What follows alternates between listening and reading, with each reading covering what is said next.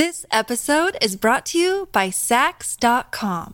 At Saks.com, it's easy to find your new vibe. Dive into the Western trend with gold cowboy boots from Staud, or go full 90s throwback with platforms from Prada. You can shop for everything on your agenda, whether it's a breezy Zimmerman dress for a garden party or a bright Chloe blazer for brunch. Find inspiration for your new vibe every day at Saks.com.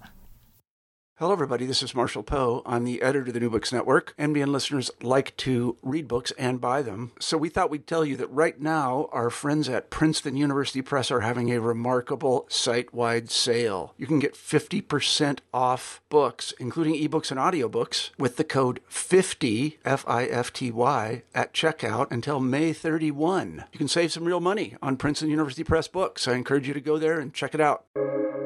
Welcome to the New Books Network.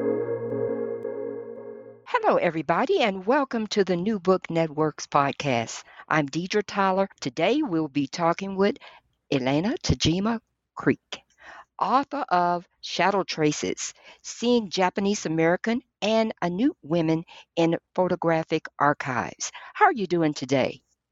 I'm doing great, Deidre. Thank you so much for inviting me. Thank you for being on the show. Can you tell us something about um, this project and how you started the project and what does it mean to you? Uh, thank you.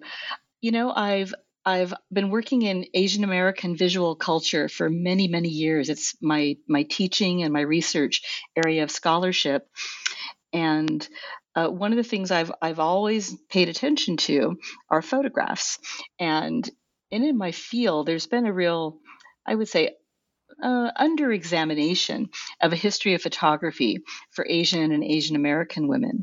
Uh, and all and all the archival research I do, I'm always stumbling upon caches of photographs, and uh, some of them are vernacular, some of them are historical. But I've been keeping track of of these images for a long time and, and i thought originally i was i was working on a project that was interdisciplinary photography film, a little bit of literature, but I thought, you know, let me devote one project that looks exclusively at a history of, of images. And my focus was Japanese and Japanese American, and also Japanese indigenous Ainu women. Uh, so there's been, I'm hoping that I could contribute some uh, original things to say about about what I found, and I I think I traveled to over 12 different archives all over the United States, uh, including Hawaii and at least one outing to Hokkaido, Japan, to uh, to visit an Ainu, a historical Ainu village and museum. So, but that's sort of how this project started. And in my book, I also tell the story of how, uh, when I was an undergraduate at the University of California, Riverside, I spent a lot of time in the, the open library stacks trying to track down a 1952 magazine issue of the Saturday Evening Post because my mother always said that when she was a a young newlywed bride in Japan that she was interviewed along with her classmates at the American Red Cross Bride Schools for a magazine photo by the Post. So I tracked down that magazine, read it with a mixture of horror and glee because uh, it's quite fascinating and also very obnoxious. Uh, coated with 1950s, hmm, I guess I would call it some sexism, a little bit of misogyny, suspicion about the Japanese, uh, but it's also it's a fascinating archival piece. And there there was my mother in the photo essay alongside her classmates. So in many ways, I think about how that original original magazine photograph really kind of lit the fire uh, that would um, inspired the arc of my my scholarly career as someone who looks for uh, photographic images in popular culture and history. One of the things you talked about in your book was the Asian American feminist point of view. Can you explain that to the audience? Yeah, thank you. I'd love to. There's so much that Asian American feminists, uh, from going back to the uh, early 1980s and 90s have taught us about ways of thinking about Asian Asian American women and women of color. And they're things that for, for those of us who've who've read that literature by Mitsuye Yamada, Nellie Wong, uh, Merle Woo. These are contemporary writers of Audre Lorde and um, uh, Moraga and Gloria Anzaldúa. They taught us a lot and they gave us a, kind of a lexicon and a critical vocabulary to thinking about what Bell Hooks calls the relationship of the margin to the center.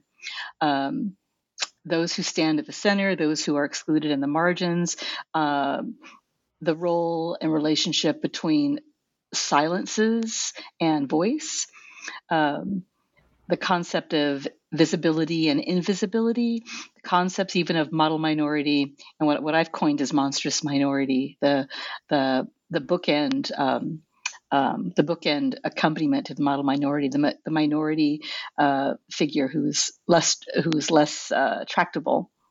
Uh, early Asian American feminists always uh, began their work too by placing the stories, the lives, the voices, the bodies of Asian women at the very center of their of their critical inquiry, uh, and they gave us those those tools and that blueprint as a way of thinking about how we can excavate these lost histories and how we can re- literally recenter their stories. So I take my inspiration from that whole wave of early uh, Asian American feminists, uh, women writers, scholars, poets, artists. Now, you, you talked about women as otherness, and I want you to explain this to us in the various areas. The Asian exclusion. Well, the Asian exclusion, you know, is based on um, immigration acts in the late 19th century. Um, in uh, 1882 and 1924, where there was uh, there were legal um, um, limits, regulations, laws preventing severely curtailing and limiting Asian immigration to the United States, and that that legislation came out of 19th century fears, uh, uh, hostility. Uh, directed specifically towards uh, Asians in America, Chinese, and then also Japanese in subsequent waves of Asian immigrants, uh, and that that fear of Asians of um, uh, as a threat to um, um, white labor. Uh, employment, uh, a threat to uh, white women, is literally embedded in both political discourse and then in these um, legal maneuvers to limit uh, to limit their their arrival in America. Uh, Asians in America have always been cast as outsiders, as unassimilable aliens, and as quote other. And what I mean by other is uh, the opposite of other is to be fully human as a subject, to be a self. This is how I explain it to my students. To be other is to be dehumanized, to be subjugated, to be denigrated, uh, to be seen always as suspicious, less than, and and foreign, and that trope of an assimil- unassimilable uh, alien other has a long-standing history. Some say it begins in the 19th century. Some say it maybe goes back all the way to Aristotle, and certainly even has a manifestation in 2022, where you know we're living in a moment right now of this uh, during this pandemic of an anti-Asian backlash that we have not seen with this sort of fury and violence in many decades.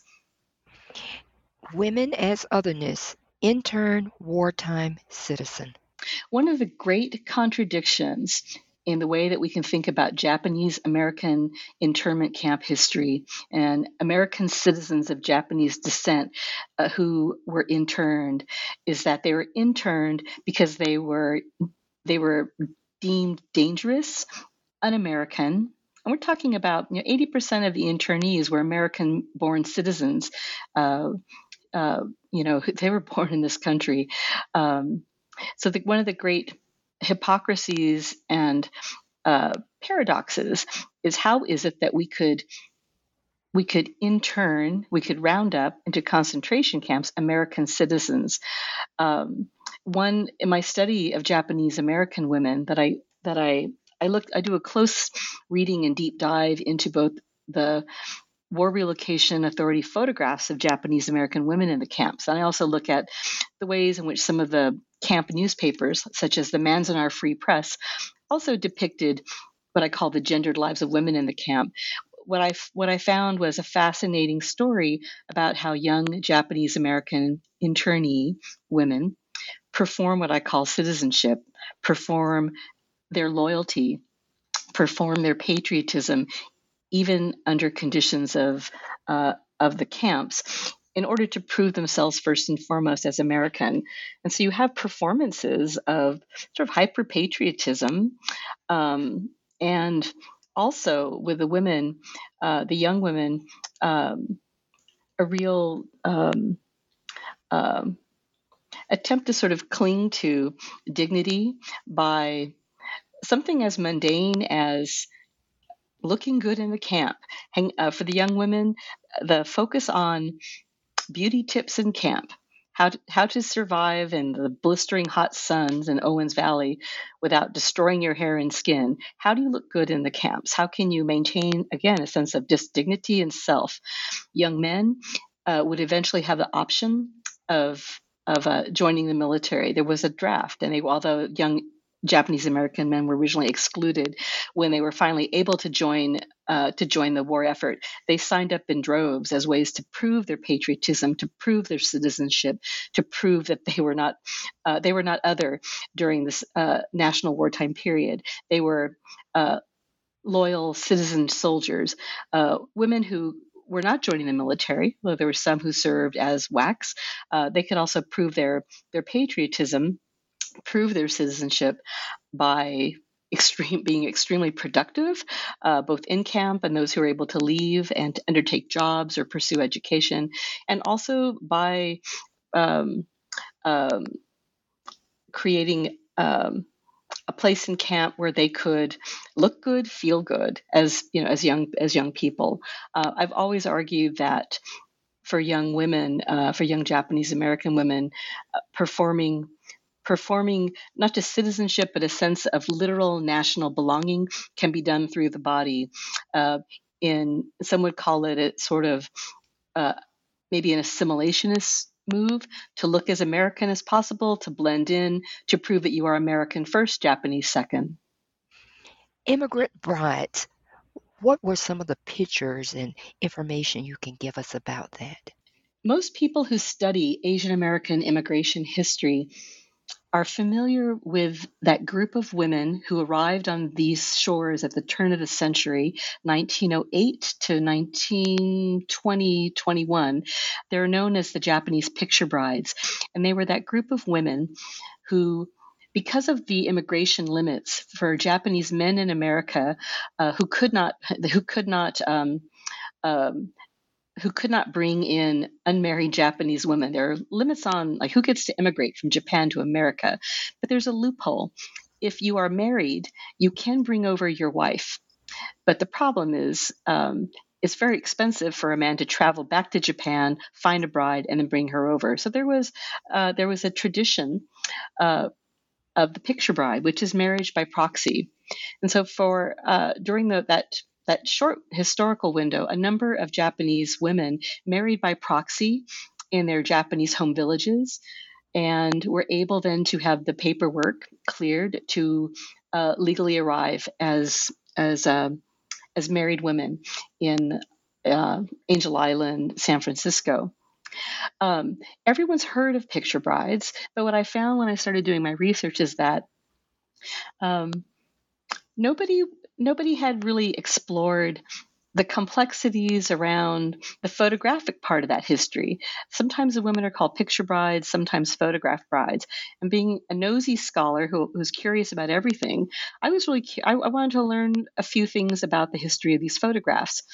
So I, I think I visited maybe five or six different um, special collections on uh, Japanese immigrant women and discovered in the National Archives at San Bruno, California, all of the immigration case files of everyone who's who arrived.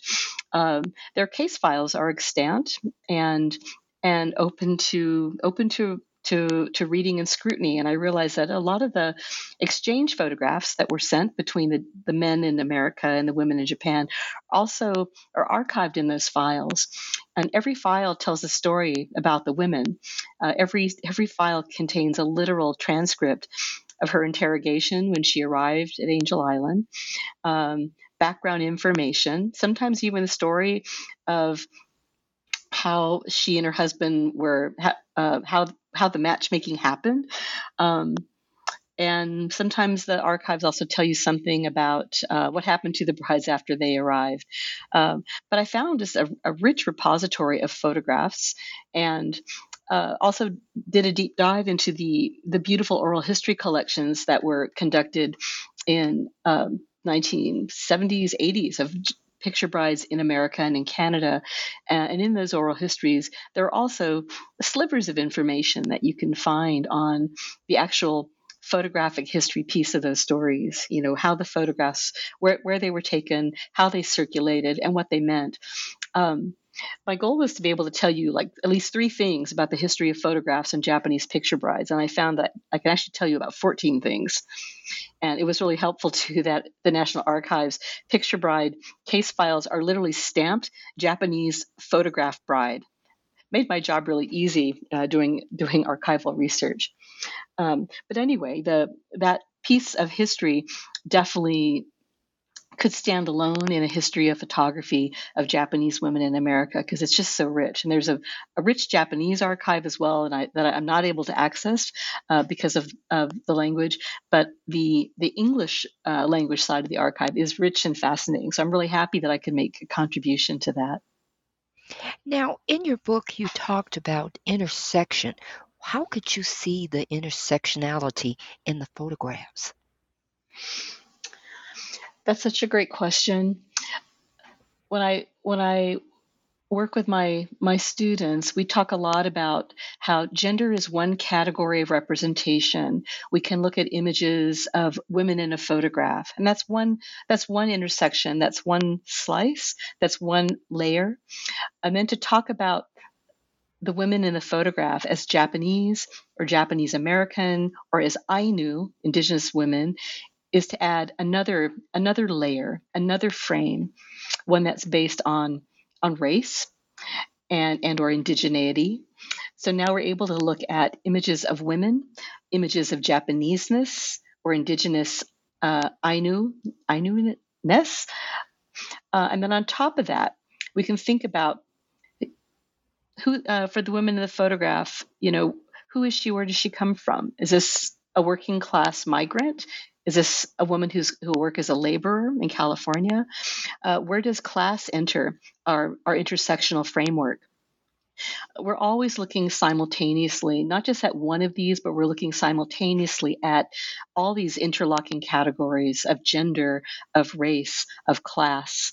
Um, uh, and it's and I think that one of the things that we can do as we go through a photo archive is train train our own way of seeing uh, and thinking simultaneously with every image.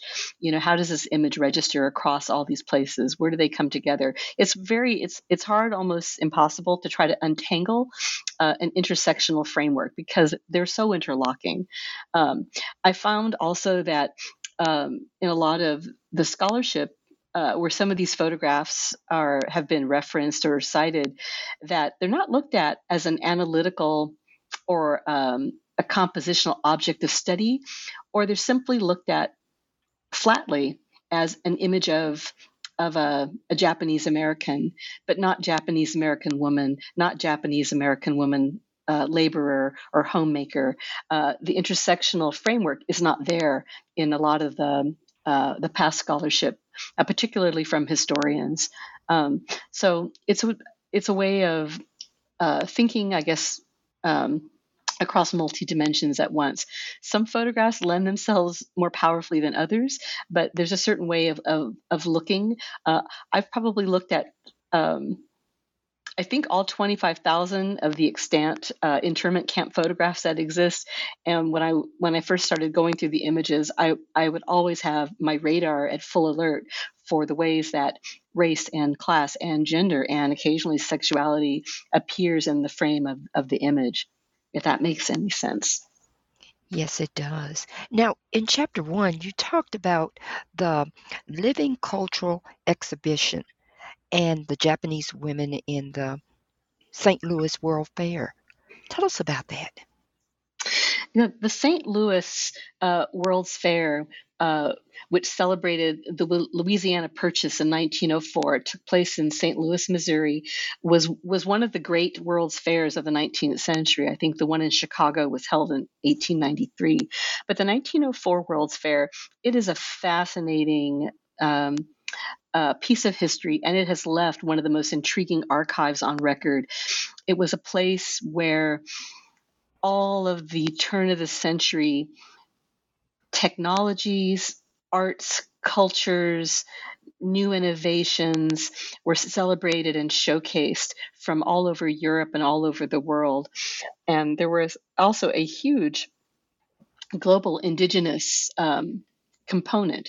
Um, there were special uh, village exhibitions of indigenous people from Latin America. For the first time ever, nine indigenous Japanese Ainu came to America. This is the first time in history, I think, Ainu come to America. Uh, not invited as part of the Japanese exhibition, by the way, but invited by the University of Chicago's. Um, uh, anthropologist Frederick Starr, uh, who was asked by the fair organizers to bring quote, I think eight good specimens from Japan uh, for study and for exhibit at the fair.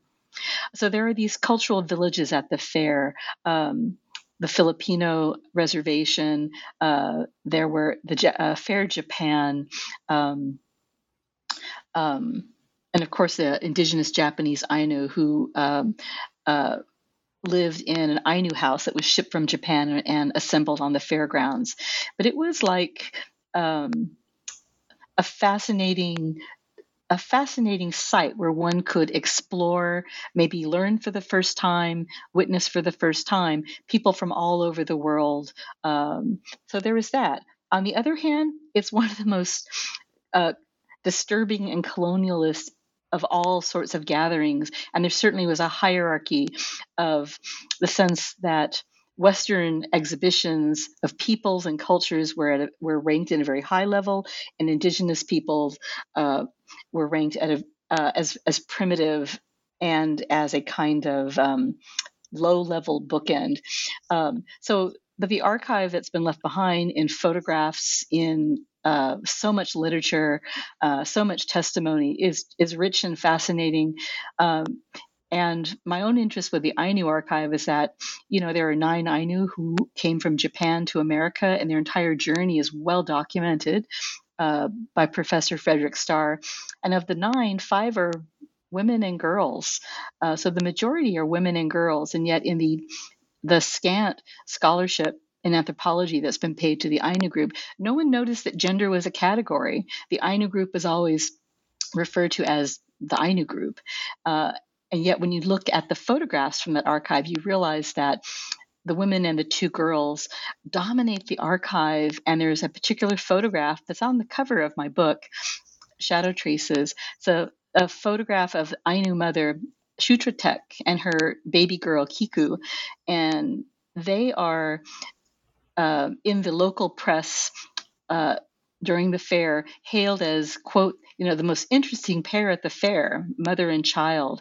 And there's a madonna and child iconography to that that that photograph of the way that mother's holding her her baby.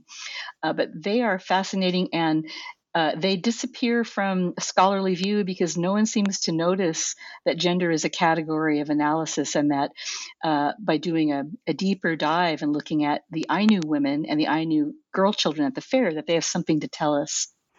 This episode is brought to you by Saks.com. At Saks.com, it's easy to find your new vibe. Dive into the Western trend with gold cowboy boots from Staud, or go full 90s throwback with platforms from Prada. You can shop for everything on your agenda, whether it's a breezy Zimmerman dress for a garden party or a bright Chloe blazer for brunch. Find inspiration for your new vibe every day at Saks.com. Now, it was so interesting looking at the picture brides and how they were interviewed and inspected, and the stories of hookworms. What what was going on there? There's a larger disturbing history of how the Asian body, uh, the Chinese body, the Japanese body, is mysterious, unassimilable, unclean, pathological, disease ridden, dangerous, and that that rhetoric, that discourse filters its way into the uh, immigration experience. Uh, all, all incoming uh, immigrants are inspected and they go through a medical inspection. Um, and so this is not unique to, to the, the Japanese women. Uh, and they're looking for traces of disease, they're looking for traces of you know, parasite infection uh, all of which are treatable, by the way. And uh, the numbers of, of incoming uh, uh, incoming women who have some sort of parasitic infection are, you know, are remarkably high, at least according to the immigration case files that I've read, and also treatable for a fee at, uh, with the um, um, the the medical and health ser- services that were available, um, you know, at uh, at Angel Island at the time. Uh, and once uh, once treated, once cleared, uh, women would have been uh, given the green light uh, to come to um, to to come on on on shore. Um, but I'm I am really fascinated with this larger history also of the the need to look for and scrutinize uh, any element of danger. Um, there's also a, a, fascination with inspectors and interrogation, not only looking for signs of of um, of compromised health, but looking for signs of morality. There was, you know, based on the Page Law, uh, which is uh, a little bit a little bit earlier, which um, limits prevents the importation of uh, the arrival of of um, uh, sex workers and prostitutes. There's a sense too that immigration officials are on the lookout for immoral Asian women, immoral Chinese, immoral Japanese women, and so I'm a little bit stunned by how uh, in the in the transcripts of the immigration interrogation that the signs around or the questions around behavior and immorality also become part of that um, that that dialogue and conversation. Now, that brings up a really important area because you talked about the dance troupes, August 10th, 1910. What did you find out in terms of scrutiny there? That is one of my favorite stories from the archives. That story about the Cherry Blossom Dance Troupe, because apparently it was a group of of women who traveled together as part of this uh, this dance troupe, and they were being escorted to America by um, they're brought over by by someone. It's not clear to me how if he is their procurer, if he is their escort, but he's recruiting them to San Francisco, and all of the women in that troupe are are are um, put through pretty tough interrogations. Um, I came across letters in the immigration case files um, from anonymous uh, trans uh, transport ship. Um, uh, passengers attesting to immoral behavior that they witnessed on uh, during the the Trans-Pacific voyage, you know, where men were seen um, visiting the women's um, the women's rooms, um, uh, and there there are several there are several women from that group who were subject to pretty heavy interrogation, and it becomes really clear that that officials are convinced that the cherry the cherry blossom troupe are prostitutes and that they're being um, um, they're being led into the country under the guise as entertainers, but that there's another story involved. But the the the interrogation uh, files on every one of the women in that group are are are massive, and the photographs that accompany also uh, those particular files are also substantial. Uh, there are a lot of women also from that group who are photographed again upon upon arrival, and there was a lot of follow up at what happened to the women afterwards. Um, but I follow the story of one woman because she's given a marriage proposal, and she seems to cross over into the category of of a of a picture bride. Um, I didn't have time in this book to like to do a a, a, a more a sustained look at at um, some of the the immigration stories that popped up in my research. Uh, that could, that should be its own story, its own article, or its own book. But that was that was one of my favorite. It was such a rich repository, and the voices of the women, you know, are embedded in those in those archival files. They're embedded through uh, translated transcripts, so you can read their voices as they talk back, as they speak up, as they assert themselves. Uh, doing this type of archival research always makes me cognizant of how these women from the turn of the century have such strong, powerful voices and strong sense of self that comes through um, the paper files and the photographs that, that we have. Now, I thought this was really, really informative. The poem, I Learned to Sew. What is the message there? Oh, thank you for mentioning that. That poem is written by my dear friend, uh, Mitsuye Yamada, who is one of the legendary Asian American feminists who began writing in the early 1980s, and she's still writing today. Uh, Mitsu always says that poem I learned to sew was based on. I think not her mother's story, but her mother in law's story um, as an immigrant uh, bride to Hawaii at the turn of the century. Uh, what I love about that poem is that there's a refrain. Uh, but poem's written first person voice, and again, it's written first person voice of a Japanese picture bride um, who's been asked to tell her story for the first time. And one of the refrains is, "I know nothing. Uh, you know, I am. You know, I'm just a simple. I'm. I'm just someone who uh, knows how to sew. Uh, but that humbleness, that sense of, you know, being so ordinary that there's nothing extraordinary in her life, that's also another theme that that Asian American feminists have taught us to look for. That some of the most beautiful, poignant, moving stories, maybe they don't come from the center, but they're all over the margins if you know how to how to look for them, if you know how to listen to them. I think that um, that that poem is probably the greatest picture bride poem that's ever been ever been written. And when I've heard Mitsu read that, perform that, there's always not a dry eye in the house because it's just it, it's so poignant and it's so moving in its simplicity and in its dignity. You know, many times we don't look at age in pictures. I, tell us about the smiling elderly woman getting off the train at Lone Pine. What what is the message there? Well, there's a whole set of photographs taken by the, the War Relocation Authority photographers that document removal and relocation. And that one particular series just documents Japanese and Japanese American internees who are arriving um, at the train station as they head to Manzanar uh, uh, internment camp in Owens Valley, California uh, when I've showed these photographs to my students, they always note with with a sense of disbelief why everyone looks so happy. You know, the story we know that the story of the internment camps is a tragic one, is an infuriating one, and is a heartbreaking one, and is one that demanded uh, uh, justice and you know prompted um, the Civil Liberties Act 1988.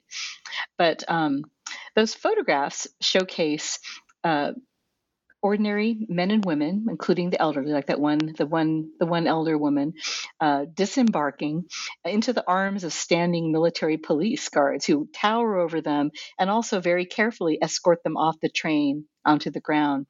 And that one photograph of the smiling internee is the one that always stops my students in their tracks because one of the ironies of the internment camp archive is that if you're looking for images, photographic evidence of the tragic, of the um, of um, the great emotional uh, hardship or physical hardship, you won't find much of that.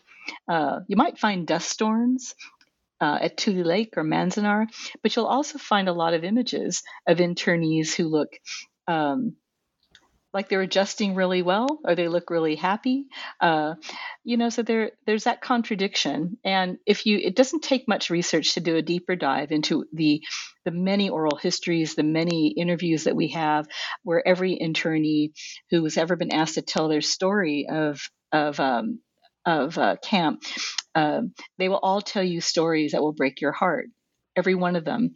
Um, but the photographs tell us a different story. Um, I learned recently from uh, a Japanese um, uh, digital artist, Masaki Fujihata, who's got an amazing show at the Japanese American National Museum right now called Be Here 1942. It's an augmented reality recreation of these famous 1942 photographs. Uh, and he restages it using digital technology so that you can see. Uh, uh, these photographs literally coming to life as augmented reality images. And one of the things that Masaki has said is to look at the smiles and to do, he actually does extreme close up examination of, of smiling faces of internees, of the children, the girls, and, and the women. And he, he's taught me recently to look for the contradiction in the smile a smile, a, mouth might be smiling, but if you do an extreme close up look, at some of these photographs, just see that the eyes tell you a different story.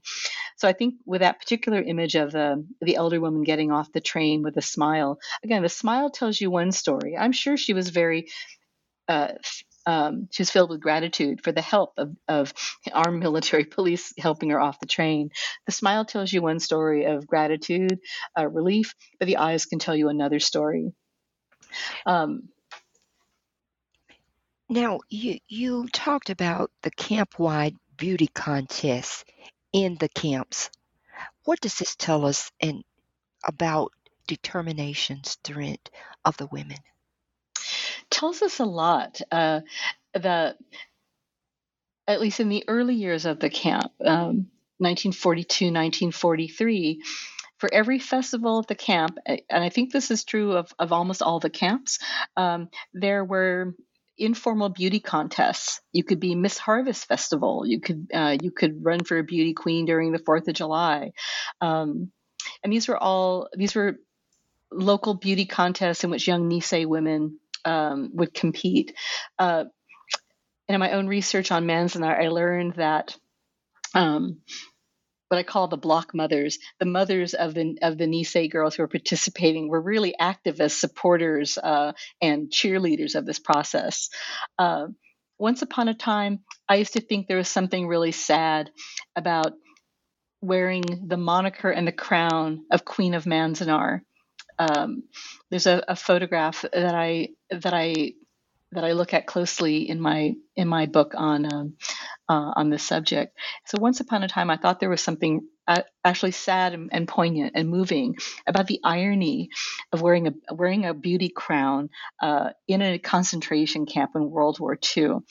Uh, and in my research, as I dug deeper into uh, the women, the young women who actually participated in these contests, and I read the many beauty columns that young Nisei women uh, wrote for the Manzanar Free Press, I completely changed. Uh, I, I, realized I was misreading all those photographs of, of the beauty contest. Those beauty contests are about, uh, again, performing what we could call a sense of national belonging during wartime, during concentration camp uh, confinement. They were a way of maintaining, again, one sense of dignity, a sense of pride, and taking care of oneself, looking, feeling really beautiful. That's a that's a powerful act of of, um, of um, agency and um, an expression of selfhood. Uh, and I would never undermine that in any way by misreading beauty uh, beauty contests or beauty uh, in a camp as anything less than um, uh, positive and empowering. Um, I think of the the bravery and the sense of self it would take to feel that good about oneself in those conditions, you know, uh, especially in 1942, which is the early uh, during the early part of of um, of the camp, of camp life.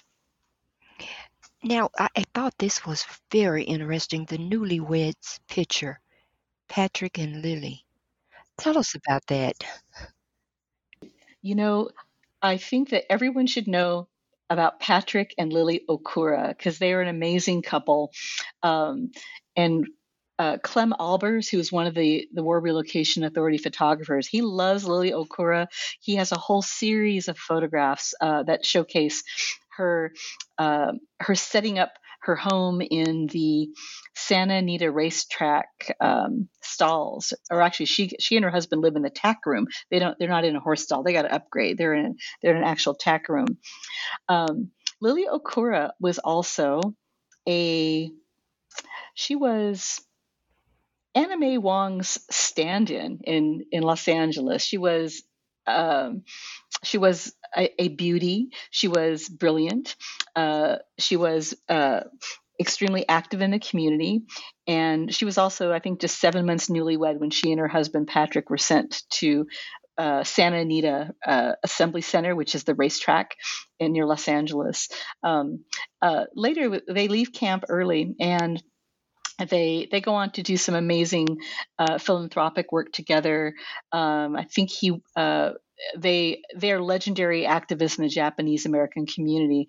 But what I love about Lily Okura's photos is that she, more than any other Nisei woman, embodies that sense of of self and pride and holding it together and in spite of what I can only imagine are deplorable conditions of being confined at a racetrack horse stall. Listen, those are the same photographs of horse stalls that Dorothea Lange took and which were impounded during the war. You know, Lily Okura, uh, uh, well, she dressed up every day in high heels and decorated, you know, that that tack room to make uh, to make a beautiful domesticated home for herself and her husband. Um, but they're like they are two of what I would call the legends from from camp. Now you included your mother's album. That was so special. Tell us about that.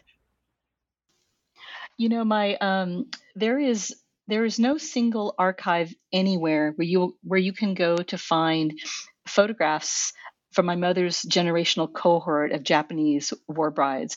There simply isn't one because uh, there are traces in a couple of popular magazines like Ebony, Jet, Saturday Evening Post. And other than that, uh, the Japanese war brides they just disappear from view because they scatter across the country as they as they join their husbands and they disappear into the heartland into the south into the northwest they just disappear. Uh, so uh, and i've i've always you know, i grew up in a household where my mother has always beautifully curated her personal photo albums. So she's always curated these vernacular images into you know gorgeous bound sets uh, on archival quality paper you know from 1952 uh, so uh, I decided that I would take a look at my mother's my mother's photograph album as a kind of archive, as a family archive, as one that she curated with her own hand. And knowing her love of collect, taking and collecting photographs over the years, um, you know, her archive is vast. And I also know, as someone who grew up in the community of other war bride families. I've never met a war bride who did not have family uh, family albums that chronicled their their romance, their immigration stories, and then the raising of their their you know biracial children in America. So um, I use my mother's album though as a way to sort of give you a, a window into that world. Um, and my mother's album, the one that I that I discuss in in my my book, really looks at has three has three waves. Uh, occupied Japan when she met my father while he was stationed in Tokyo. Uh, her immigration, her literal trans Pacific voyage to Seattle, and then part three, raising an American family. Uh, her her album is literally divided into three, and so I think in my in my book I, I look at those those particular um, um, uh, those different, um, I guess, categories of representation, and documenting history. Uh, Work on My Mother's album is the quirkiest chapter of this book. It's the one chapter where I bring in my own voice as a daughter of my subject into full play. And it was um, it's the most experimental chapter because I write with such self conscious and deliberate self reflection in the way that I use my voice, my mother's voice.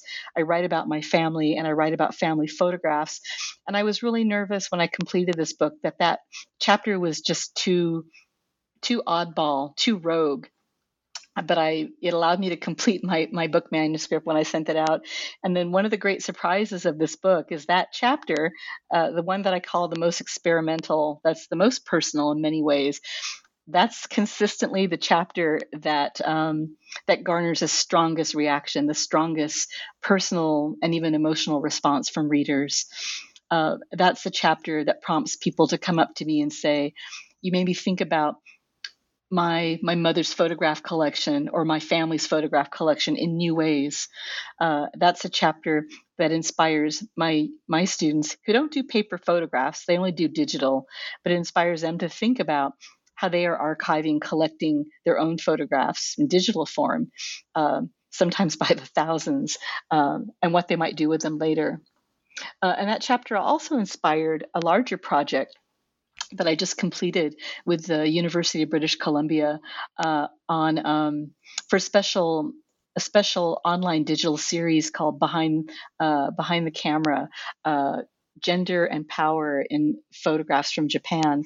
Uh, I did a special uh, slideshow for them on a crowdsourced Japanese war bride family album uh, using the Facebook group for Japanese war brides and families.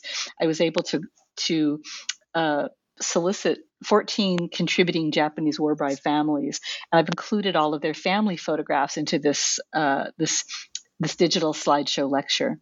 So uh, so I'm really I'm really excited that. Um, uh, that that particular chapter in my book has sort of inspired a new interest and a wave and thinking about how we can retrieve and how we can collect uh, missing photographs that are scattered all over the country uh, into some uh, permanent form that can be accessed by uh, by readers, by viewers everywhere. Absolutely. Well, I've taken up enough of your time. Can you tell us the next project you're working on? Oh, thank you for asking, Deirdre. Yes, uh, I'm really excited about uh, this new project I have, which I think is the, the most ambitious project of my entire career. Uh, it's called 36 Views of a Horse Nation Traveling with Warriors and Water Protectors from Little Bighorn to Wounded Knee. And it's a documentation, it's part ethnography, part cultural history, part historiography, and part autoethnography of my participation, support, and documentation of what I want to call the return of of um, the Horse Nation uh, in Lakota communities uh, across the Dakotas and Montana, where the horse has been used as a literal vehicle to remember some of the most tragic episodes of Lakota, uh, Dakota, Cheyenne, and Arapaho history at places like Wounded Knee, um, Whitestone Hill, Mankato, Minnesota, and and the one and the one the one victory at Little Bighorn, Montana, uh, the only battle in which the the natives won. They beat the Seventh Cavalry. Uh, so my book looks at four different rides. Um, over a course of four years. Uh, each ride is ceremonial, and each ceremonial cycle is four years. So I'm documenting all four of these rides as an intersectional um, way to think about all of the interconnected histories from Mankato, Minnesota, where the largest mass hanging occurred uh, the day after Christmas in 1862 by order of President Abraham Lincoln, to uh, the victory at Little Bighorn. Uh, in 1876, June 25th, uh, and then the massacre that occurred at Wounded Knee, South Dakota on December 29th, 1890, um, where the 7th Cavalry uh, uh, uh, killed more than 350 Lakota men, women, and children.